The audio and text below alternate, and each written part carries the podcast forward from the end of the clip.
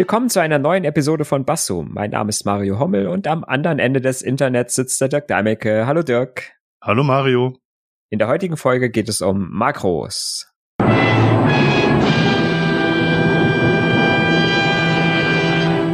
Und äh, wie immer beginne ich mit einer Kurzzusammenfassung aus der Wikipedia.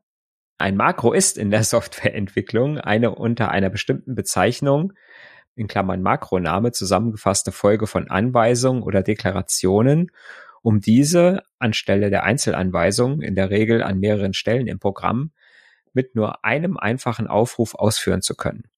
Alle Anweisungen des Makros werden automatisch an der Programmstelle ausgeführt, an denen das Makro codiert wurde. Der Duden sagt äh, nur etwas zum Makrobefehl, also nicht Makro, sondern Makrobefehl. Ähm, und zwar sagt er da, ähm, also äh, der Duden sagt, der Mak das Makro ist eine Kurzform für Makrobefehl und das ist äh, zu einer Einheit zusammengefasste gefasste Folge von Befehlen. Schwere Geburt heute. Ja. ist ja auch ein schweres Passwort. Manch, manchmal braucht es so. Und manchmal was hat das jetzt mit Viren zu tun? ja. Ja, ja, wo, wo begegnen uns Markus? Also ich habe mir lange Gedanken darüber gemacht, wie man das am stausten macht und wie man das abgrenzt zu Programmen. Mhm. Und da habe ich gedacht, ein Makro benutzt man häufig da, wo man wiederkehrende Sachen machen muss. Mhm. Und zwar, um sich vielleicht mit einer Taste Dinge zu vereinfachen, die sonst mehrere Tasten brauchen oder zahlreiche Mausaktionen brauchen. Ja. Also, wenn ich so überlege, wann mir Makros das erste Mal begegnet sind, dann war das tatsächlich in äh, Anwendungsprogrammen, wie äh, zum Beispiel Tabellenkalkulationen. Also damals, als ich angefangen habe, noch nicht mal Excel, sondern Lotus 123. Oh, die Alten erinnern sich. Ja, die Alten erinnern sich. Sie hört den Gong. so früh schon in der Sendung. Ähm, wo man tatsächlich dann sagen konnte, ähm, ich zeichne Tastenanschläge und Mausklicks auf. Ne? Das heißt, mhm. man hat im Prinzip wie so ein Kassettenrekorder. Nächster Gong. ähm, hat man hat man gesagt, so jetzt aufnehmen und mhm. alles, was man dann gemacht hat, also ob man jetzt eine Cursor-Taste gedrückt hat oder Enter gedrückt hat oder auch eine Eingabe gemacht hat oder mit einer Maus irgendwo draufgeklickt hat, es ist aufgezeichnet worden. Mhm. Und wenn man fertig war, hat man gestoppt die Aufnahme und dann konnte man diese Folge von Mausklicks, Tastendrücken quasi abspeichern unter mhm. einem Namen und konnte die dann immer wieder abspielen. Ne? Also mhm. wenn man jetzt zum Beispiel gesagt hat, ich muss, äh, ich muss immer wieder, ich muss immer wieder ähm, eine Zeile nach unten, muss dann einen Doppelpunkt eingeben und ein Leerzeichen. Mhm. Dann hat man genau diese Folge, ne, also einmal Cursor nach unten, Doppelpunkt Leerzeichen quasi aufgenommen und konnte dann vielleicht sogar mit einem Kurzbefehl, einer Kurzzeichenfolge, die man irgendwo draufgelegt hat, konnte man sagen, soll das jetzt abspielen. Und ich habe mir dann quasi Zeit gespart bei der Bearbeitung von irgend oder Erfassung von irgendwelchen Daten, mhm. weil so, sage ich mal, einfach so fünf Tasten drücke ich mit einem erledigen konnte. Mhm. Ne? Und das war so das erste Mal, wo, oder das ist das, was ich heute auch noch, sage ich mal, wenn ich Makro höre, eigentlich immer äh, so im so ganz tief in mir verbinde, dass ich sage, okay, ein Makro ist für mich immer so, ja, ich habe irgendwie fünf, sechs Aktionen, die ich auch immer wieder ausführen muss. Das nehme ich einmal auf und kann es immer wieder abspielen. Genau, also ich, ich habe genauso ein Beispiel wie du vor Augen, wenn ich äh, programmiert habe und ich musste, äh, musste Zeilen auskommentieren, dass ich dann an den Anfang der Zeile gesprungen bin, da ein Doppelkreuz, also dieses Nummernzeichen eingefügt habe und dann äh, ein Nummernzeichen und ein Leerzeichen und dann mhm. eine, eine Zeile nach unten gesprungen bin. Und dann habe ich das auf eine Taste gelegt und wenn ich dann ganzen Block markieren musste, in, besseren Editoren geht das anders, ähm, habe ich dann einfach durch einen Tastendruck äh, eine Zeile fertig markieren können und konnte direkt bei der nächsten Zeile weitermachen. Mhm. Ja. Das war so mein erster, erster Kontakt zu Makros. Aber, aber Makros können ja mittlerweile viel, viel mehr. Selbst Autokorrekturen, ähm, was auch eigentlich Makros sind im letzten Ende, ersetzt einen Text, den ich eingegeben habe, durch einen anderen Text. Mhm. Das ist die Kurzform einer, einer, einer Texteingabe wird dann zu der Langform. Zum Beispiel haben viele ähm, so eine Autokorrektur, die aus MFG äh, machen mit freundlichen Grüßen. Mhm. Ja. Was auch nichts anderes als ein Makro ist letzten Endes. Es ist eine ich Textersetzung. So, diese, diese Textersetzung, ne, die hm. ich sage, ich mache äh, zwei, drei, äh, so eine Abkürzung und die wird ausgeschrieben hm. von von der ja von der Textersetzung, Texterkennung, Autokorrektur, Autovervollständigung. Ja. Und von dem Roboter, der im Hintergrund eure Gedanken liest. Der weiß genau, was ich schreiben will. Genau, guck mal. Und schon fertig. Genau. Ist wie bei T9, ne? ich höre schon wieder einen Gong. ja, T9 war ja im Prinzip auch, ist ja auch ähnlich, wo ich sage, ne, mhm. ich habe, äh, wo ich früher mit unseren Handys, die nur Zahlen auf den Tasten hatten, also neun Tasten, plus null, plus, plus Sternchen, plus äh, äh, irgendwas noch.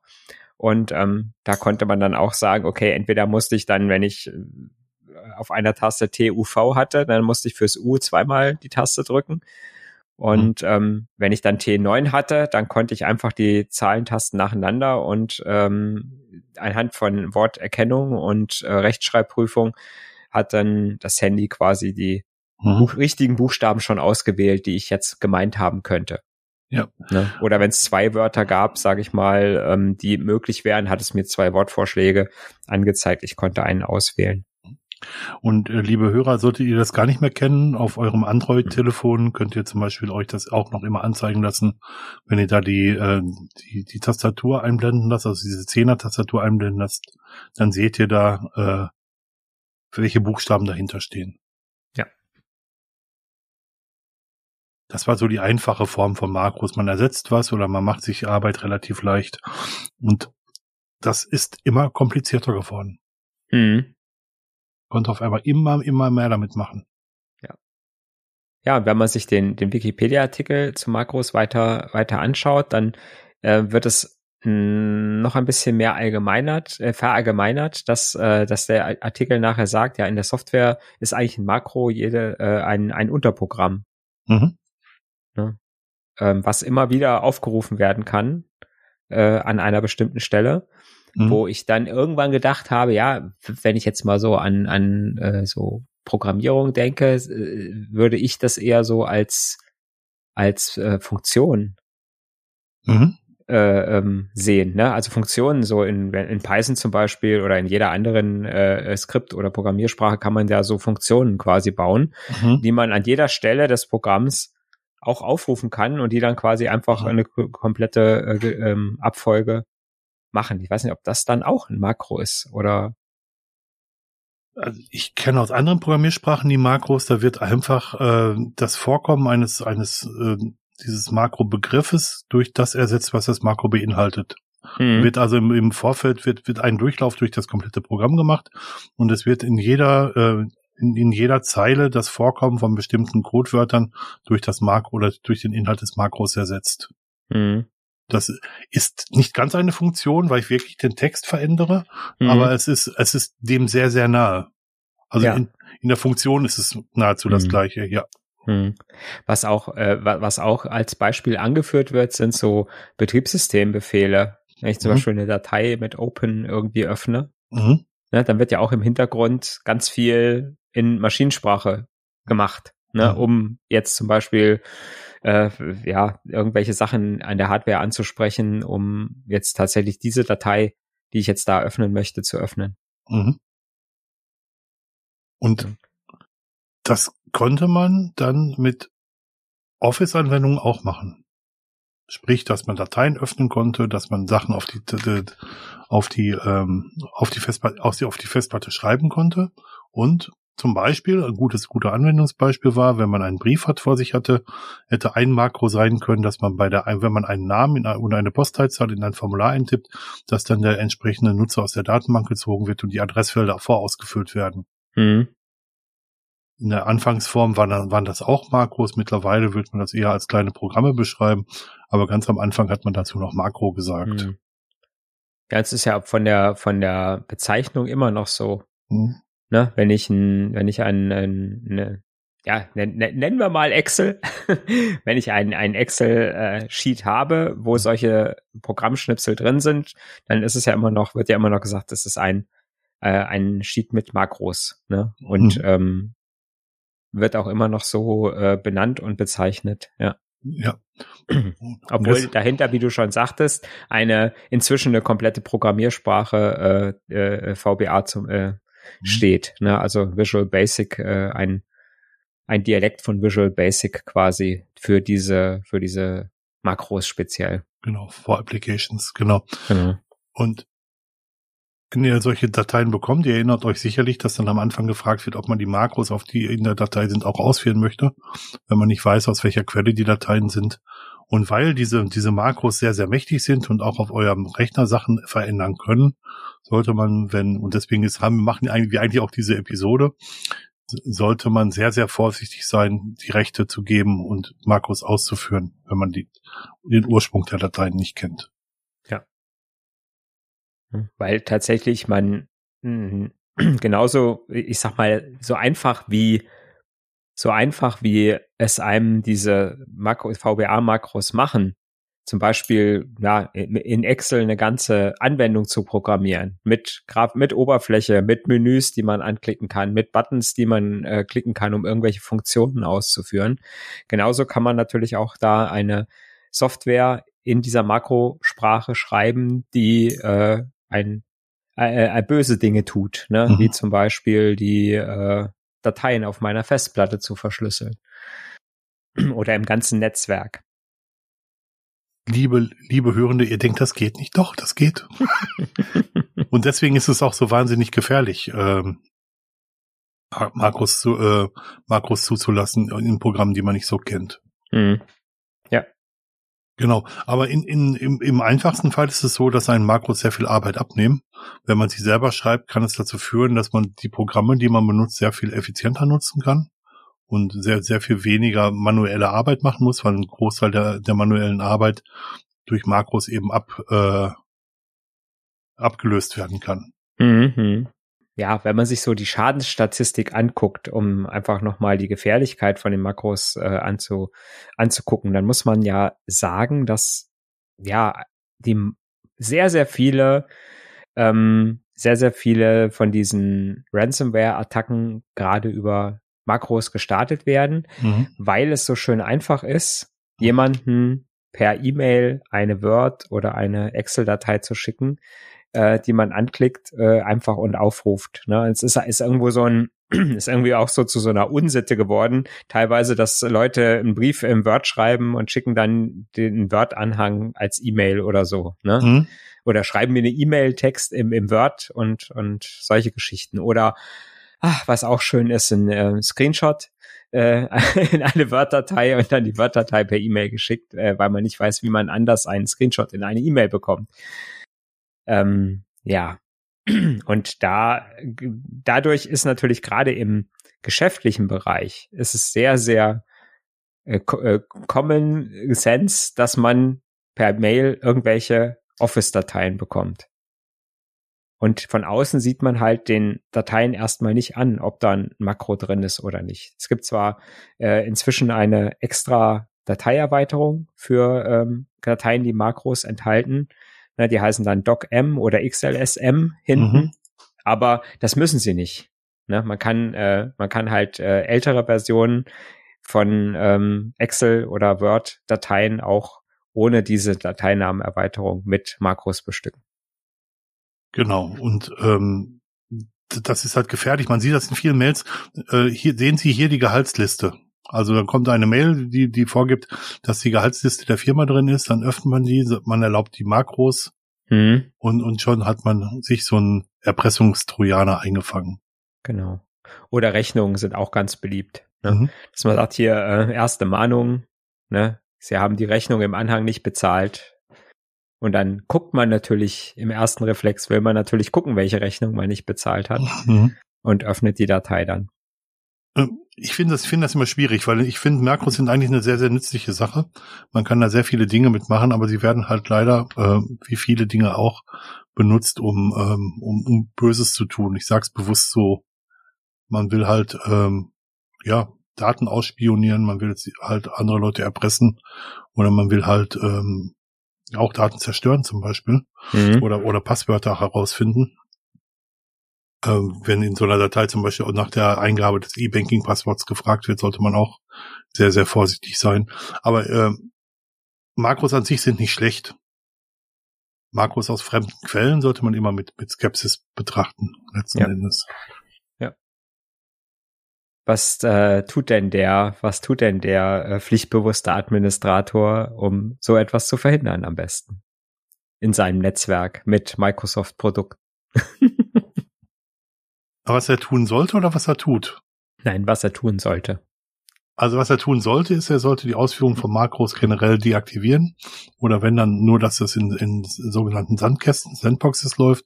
Was die meisten aber tun, ist äh, Dateianhänge verbieten, die von Office-Programmen verschickt werden. Mhm. Man muss einfach sagen, dass ja die meisten Anwender von Microsoft Office gar keine Makros brauchen. Mhm.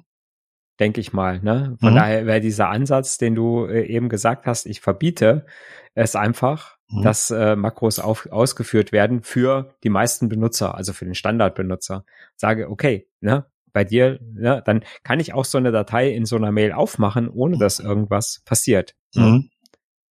Ähm, eine andere und dann kann ich sagen, gut, ich habe noch ein paar Anwender, die brauchen das unbedingt, weil die zum Beispiel ähm, mit äh, einer Makrodatei arbeiten müssen, die intern ist. Die sind aber dann speziell geschult, hoffentlich, die Mitarbeiter, kriegen nochmal gesagt, hier, hm, bei dir ist es so und so. Ähm, du kannst Makros ausführen, musst aber dann auch bei Dateien, die du von außen bekommst, äh, vorsichtig sein. Mhm. Ja. Unser Rechenzentrum damals hatte äh, das Office so konfiguriert, dass man nur, ähm, dass der normale Benutzer nur Makros ausführen konnte, die äh, mit einem gültigen Schlüssel signiert waren. Mhm. Ja, das musste also ein firmeninterner Schlüssel sein, der, äh, der quasi zugelassen wurde in den ganzen Gruppenrichtlinien. Ja. Und dann konnte man sagen, okay, wenn ich jetzt wirklich eine Datei habe, wo ich ein Makro drin habe, was ich halt brauche, um eine bestimmte Anwendung auszuführen zum Beispiel, dann konnte ich das äh, oder konnte das äh, vom Rechenzentrum signiert werden oder wir konnten es mit unserem internen äh, Key signieren Mhm. und nur diese Makros konnte ich als Benutzer überhaupt zulassen. Da kam dann auch noch die Sicherheitsabfrage, Achtung, hier ist ein Makro, das ist signiert, du könntest es ausführen, ja, willst du, ja oder nein?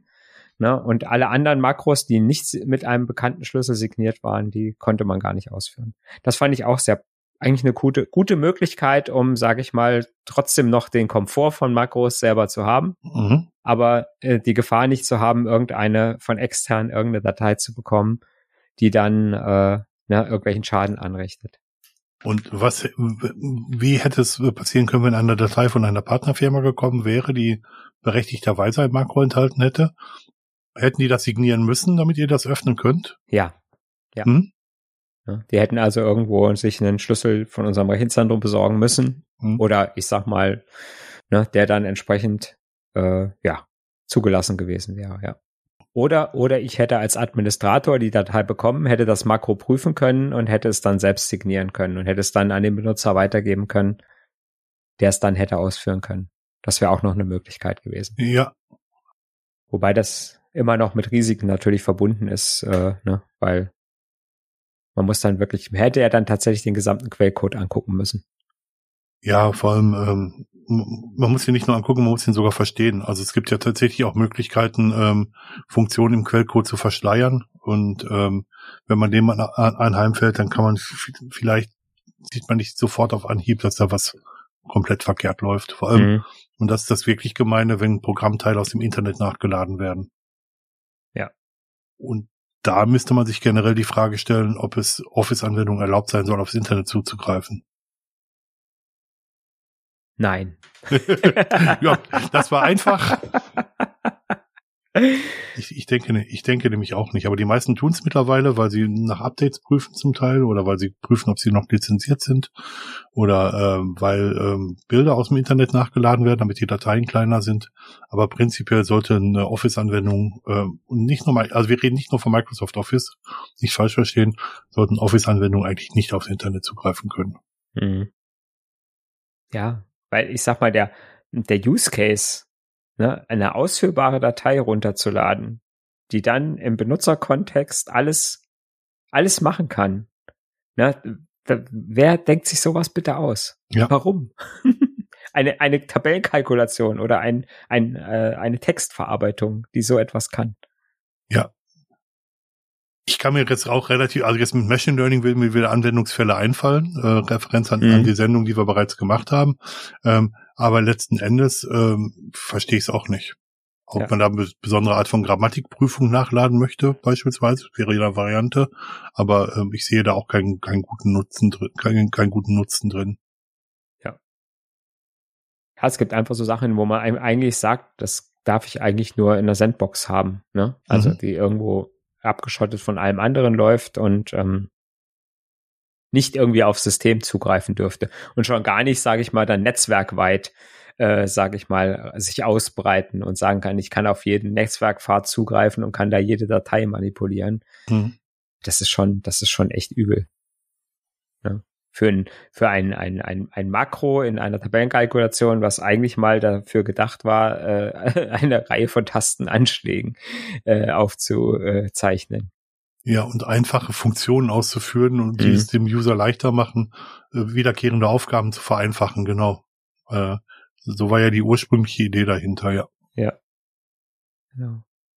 Es gibt so andere Sachen noch, äh, die, die auch, äh, sage ich mal, Makros sind. Ne, wäre zum Beispiel so ein, so ein Konstrukt wie, äh, wie Tech, ne, so eine äh, Auszeichnungssprache in, äh, in der Dokumenten, ja, wie nennt sich's, Dokumentenbearbeitung oder äh, aus, ja, ähm, wie heißt diese Art von, von, äh, von Software?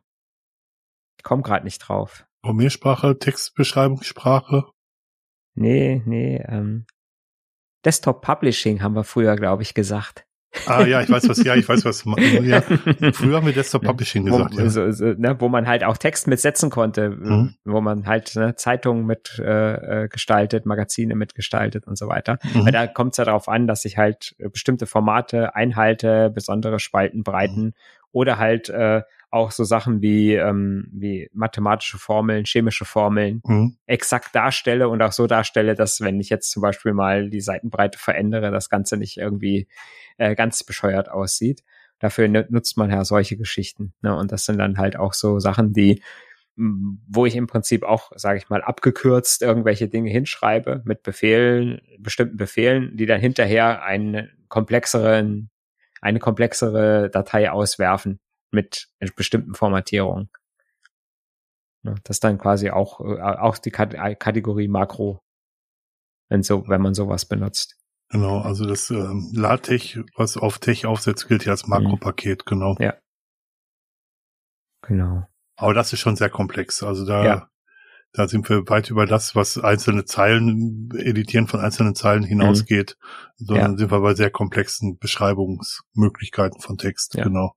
Genau. Aber auch was, wenn man es manuell machen müsste, müsste es jedes Mal manuell setzen, hm. ne? Dann hätte ich äh, auch sehr, sehr viel Arbeit, was mir diese Makros dann im Prinzip abnehmen. Ne? Ja. ja. Texteditoren haben auch äh, meistens eine Skriptsprache, hm. sei es Vim oder VI oder Emacs, wer auch immer. Mhm. Äh, die haben auch alle so Sachen, wo man Sachen automatisieren kann mit einer bestimmten Skriptsprache. Ja, bei, bei VI oder Vim weiß ich es gerade, dass man da sogar sagen kann, ich zeichne das jetzt, nehme die nächsten Tastendrücke und zeichne sie auf als Makro. Mhm. Dann, beende ich die Aufzeichnung und dann kann ich das unter einem bestimmten Tastendruck einfach wieder, wieder und wieder ausführen. Genau. Oder ähm, es gibt ja diese, gibt ja diese ganz normal wiederholen Funktion bei, bei Vim, mhm. wo ich einfach sage, die letzte Aktion, wo ich gesagt habe, einfügen, Wort löschen, mhm. durch ein anderes ersetzen, kann ich dann danach, wenn ich wieder aus dem Editiermodus raus oder aus dem Einfügen-Modus raus bin, einfach mit Punkt wiederholen. Mhm. Wenn ich einfach sage, ne, sehr schöne Funktion für, äh, für äh, Konfigurationsdateien, wo ich zum Beispiel IP-Adressen austausche. Ne, mhm. dann tausche ich sie an einer Stelle aus und dann gehe ich einfach hin. Oder die Sources List kann man auch sehr schön damit bearbeiten. Ist, Aber da kann man auch Set für nehmen. Ne? Wenn man das das erste Mal sieht, ist das nahezu Magie. Ja, ja, ja. ja.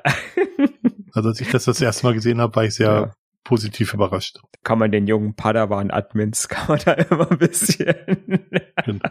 genau. ähm, Vorsicht, Gong, wenn man das entsprechende Alter hat. Genau. Rex habe ich gelesen. Rex? In Vorbereitung auf diese Sendung. Ähm, da musste ich auch schmunzeln. R-E-X-X geschrieben. Ja. Äh, eine, eine Skriptsprache, die, äh, die ich damals unter OS2 äh, sehr viel benutzt habe. Ja. Für, äh, genau, für Automatisierung und für Scripting wo ich schon wieder vergessen hatte, dass ich sie mal gelernt habe, aber jetzt, äh, als ich es gelesen habe, sag ich, stimmt, da war was. Du hast mal Rex-Skripte geschrieben. Und die tatsächlich sogar sehr, sehr weit verbreitet war. Also ich meine, Ja. die, die gab es sogar auf dem Großrechner, wenn ich das richtig im Kopf habe. Mhm. Und man konnte sie auf äh, sehr vielen verschiedenen Systemen einsetzen, unter anderem auch unter OS 2. Ja. Das erste Genau. richtige Multitasking für Endanwender. Nur, nur dass ich es mal sage. mhm, genau. Hm? Genau. Mit eingebauter virtueller äh, äh, äh, virtuelle Maschinen äh, unter Windows 3.1.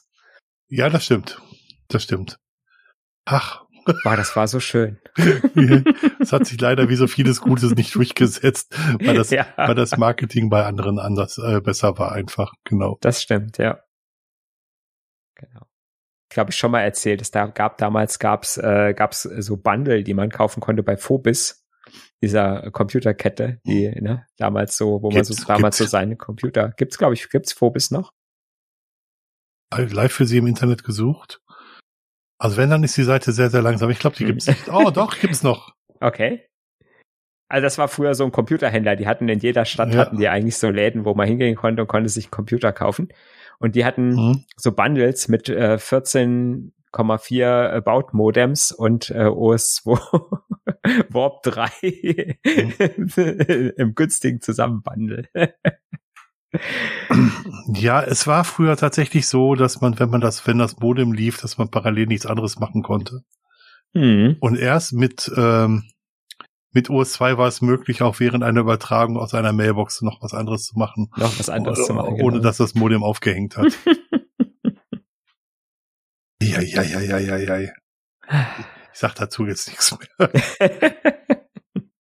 Ja, es ist, wenn, wenn wir mit Makros anfangen, das ist ja,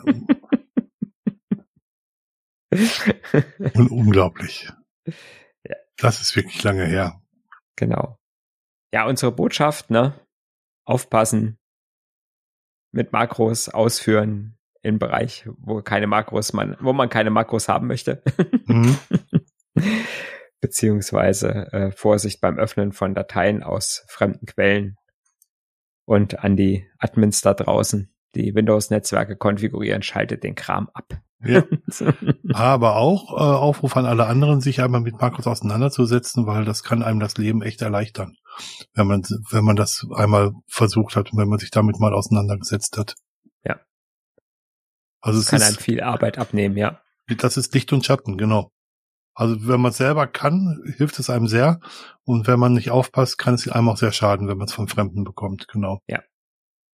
Jo, Ja, ich würde einfach mal sagen, gut. haben wir, haben, wir, haben wir es schon mal in Kürze zusammengekehrt. Ja, genau. Wir müssen ja gar nicht jetzt denk, äh, gar nicht weit ausführen, aber es ist halt, ähm, ja, es ist halt ein wichtiges Thema. Wir haben letztes Mal über, über Schadprogramme via Makros geredet und dann haben wir gedacht, wir machen mal Makro als Thema und ähm, passt bitte auf. Genau. Feedback wie immer in die Kommentare im Blog, in unsere, in unsere ähm, Telegram-Matrix-Gruppe Mhm. oder an eine unserer Accounts im Fediverse. Der Dirk und ich sind mit persönlichen Accounts vertreten und Bassum gibt's auch noch. Also wer Mhm. einfach was schreibt und äh, äh, schreibt at Bassum dazu, der wird dann auch entsprechend von uns beachtet. Okay. Gut, Alles Gute euch. Bis dann. Bis dann. Tschüss.